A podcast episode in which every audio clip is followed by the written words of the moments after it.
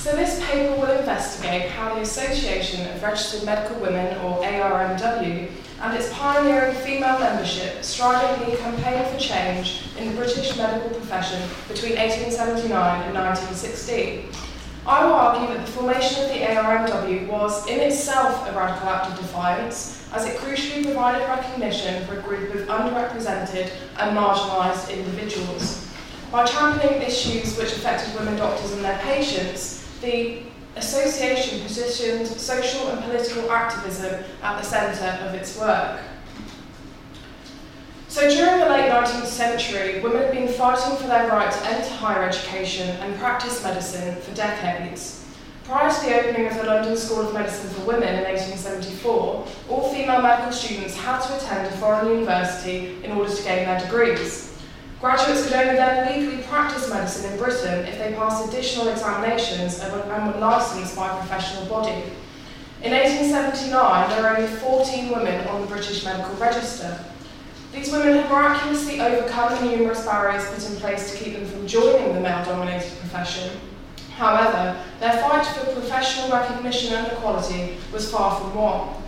In spite of being duly qualified to practice medicine, the British Medical Association, or BMA, did not officially permit women doctors to join as members until 1892. Prior to this, Elizabeth Garrett Anderson had been the only female member, having been discreetly accepted to the Paddington branch of the BMA in 1873. Once Garrett Anderson's membership became public knowledge 2 years later, a resolution was passed to prevent any further women from joining the association. Medical women were therefore not only few in number, but they were also barred from joining the largest body of doctors in the United Kingdom. This meant that they were precariously isolated with no professional recognition or support. Emboldened by the BMA's refusal to admit women as members on an open basis, Garrett Anderson and her colleagues decided to take matters into their own hands. In 1879, the Association of Registered Medical Women was founded as a representative body of women doctors. The ARMW provided medical women with the opportunity to share knowledge and expertise and create professional and social networks. This combated their isolation and ensured that their voices were heard and their interests were represented. The association held annual and later monthly meetings for its members, which typically included the sharing of papers on a variety of medical subjects and the discussion of interesting or difficult cases. Members would often bring their patients along to meetings in order to establish a differential diagnosis or to showcase their satisfactory recovery. Meetings were initially held in the library of the LSMW for 6 years, with subsequent venues including members' homes, hotels and the New Hospital for Women. Now, the New Hospital for Women was founded in 1872 by Elizabeth Garrett Anderson and was formed with the specific purpose of giving women doctors the opportunity to achieve positions of responsibility from which they were otherwise excluded. It seems fitting that the meetings of the ARMW were held in such groundbreaking surroundings. The formation of the ARMW was therefore, in my opinion, a radical act of defiance, as these pioneering medical women refused to be silenced, instead forging their own path to equality and acceptance within the profession. In 1881, the Association's resolve to ensure that medical women were integrated within the profession was tested when the International Medical Congress, which was due to be held in London that year, refused to permit women doctors to take part in spite of their qualifications and experience. One of the first resolutions of the newly formed ARMW was to send a letter to the organising committee to argue against this decision. They protested that, as there are now names... Oh dear, sorry. That's not too good. Well, thank you. As there are now the names of 25 women on the English Medical Register, all of whom are practicing medicine, the interest of medical science will be best served by excluding no one on the ground of sex. Despite the association's best efforts, the organising committee refused to change their stance. Now, this photograph taken at the conference sort of says it all, really. I think we've all heard of a manor, but here's a prime example of a 19th century manference. There's not much diversity in that picture. So faced with their exclusion from the international gathering, The ARMW once again decided to take decisive action, organising their own International Garden Party in an act of retaliation. The event, which was held in the gardens of the LSMW, was attended by over 600 guests, with members of the ARMW acting as gracious hosts. The garden was decorated with international flags, a band played, and the sun was said to have shone brilliantly all day, making the event a resounding success. So as the number of women on the medical register grew exponentially at the turn of the century, issues surrounding equal pay and professional opportunities were at the forefront of the ARMW's work. Appointments outside of hospitals run by women were extremely limited before 1914. Elston notes that in 1907, 60% of house posts held by medical women qualified for less than 4 years were either in hospitals run by women or voluntary hospitals for women and children. When positions as medical officers in asylums and schools did arise, the pay offered was often significantly less than that offered to men. And because women could not afford to turn such opportunities down, these posts were routinely oversubscribed. Arguments surrounding the indelicacy of women doctors treating male patients, as Anne has mentioned, continued well into the 19th century, which resulted in disadvantages when it came to promotion, as a lack of experience on male wards was, rather ironically, used against them. For example, in Manchester, the governors of the city's infirmary refused to appoint a medical woman to a resident post until 1935, arguing that there was not a sufficient number of women doctors to warrant the expenditure associated with providing separate accommodation. The ARMW urged its members to refuse jobs which had evident pay discrepancies because not only did they insult the expertise of medical women, but they also contributed to their continued unfavourable treatment within the profession. In a letter published in the Times from 1908, the ARMW asserts that, as women are equally bound as men by the ethical laws of the profession, women practitioners should, under no circumstances, accept a lower salary than that which has been agreed upon by the profession as a minimum. As medical women have had exactly the same training and education as medical men, it is difficult to see on what grounds a different scale of remuneration would be justifiable.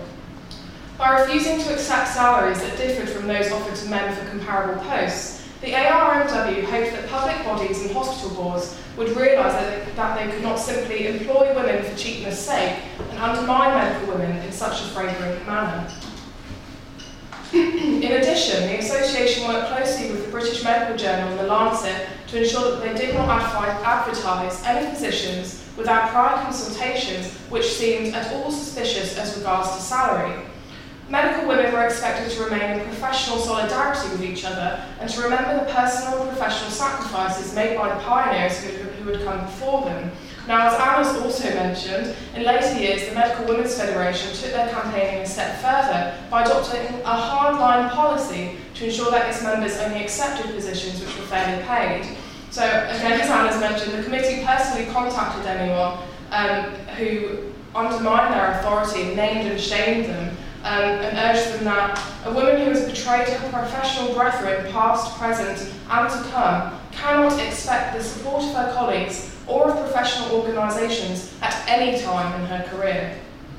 Despite pay inequalities continuing to exist in the medical profession to this day, the ARMW made significant headway in the fight for equality for its members. This was only achieved because of their consistent and unwavering activism, which resisted the widely held belief that women were inferior medical practitioners.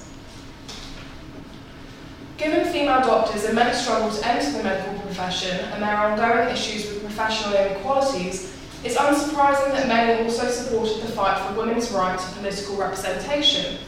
The ARMW's first engagement with the suffrage movement was in November 1908, when the Executive Committee sent a questionnaire to every woman on the British Medical Register to ask their opinion on the enfranchisement of women. A total of 553 medical women responded to the question, "Are you in favour of women's suffrage?" with 538 answering yes and only 15 answering no. Such an overwhelming majority from an entire profession of women sent a clear and defiant message to the Prime Minister. The committee sent the results of the questionnaire to number 10 and concluded their deputation request by emphasising the unique position of medical women to comment on a matter which affected not only themselves, but also their patients. We've ventured to submit that these striking figures show that the practice of our profession, which gives an intimate knowledge of the conditions of all classes, leads to the conviction that the enfranchisement of women is essential to their well-being. We therefore ask for an opportunity to present the subject to you from a somewhat different point of view. Social issues such as poverty, poor housing, and prostitution were contributing to the ill health of women and their children across the country. Medical women felt strongly that giving select women the right to vote would eradicate these problems and would greatly improve the well-being of the entire sex. The ARMW therefore earnestly sought the opportunity to share a distinct social and medical perspective with the Prime Minister face to face. Asquith's reply was not, however, the response that the ARMW were hoping for. In spite of the influentially signed nature of the deputation request, the pressure of public business prevented him from receiving the medical women in person. The Executive Committee took this rejection in their stride and responded with a comprehensive statement outlining the reasons why giving medical women the vote would have such far-reaching benefits. The ARMW asserted that, in the course of our work, we come into contact with many classes of women, and we have special opportunities for realising the disabilities which attach to their lives through a lack of effective representation.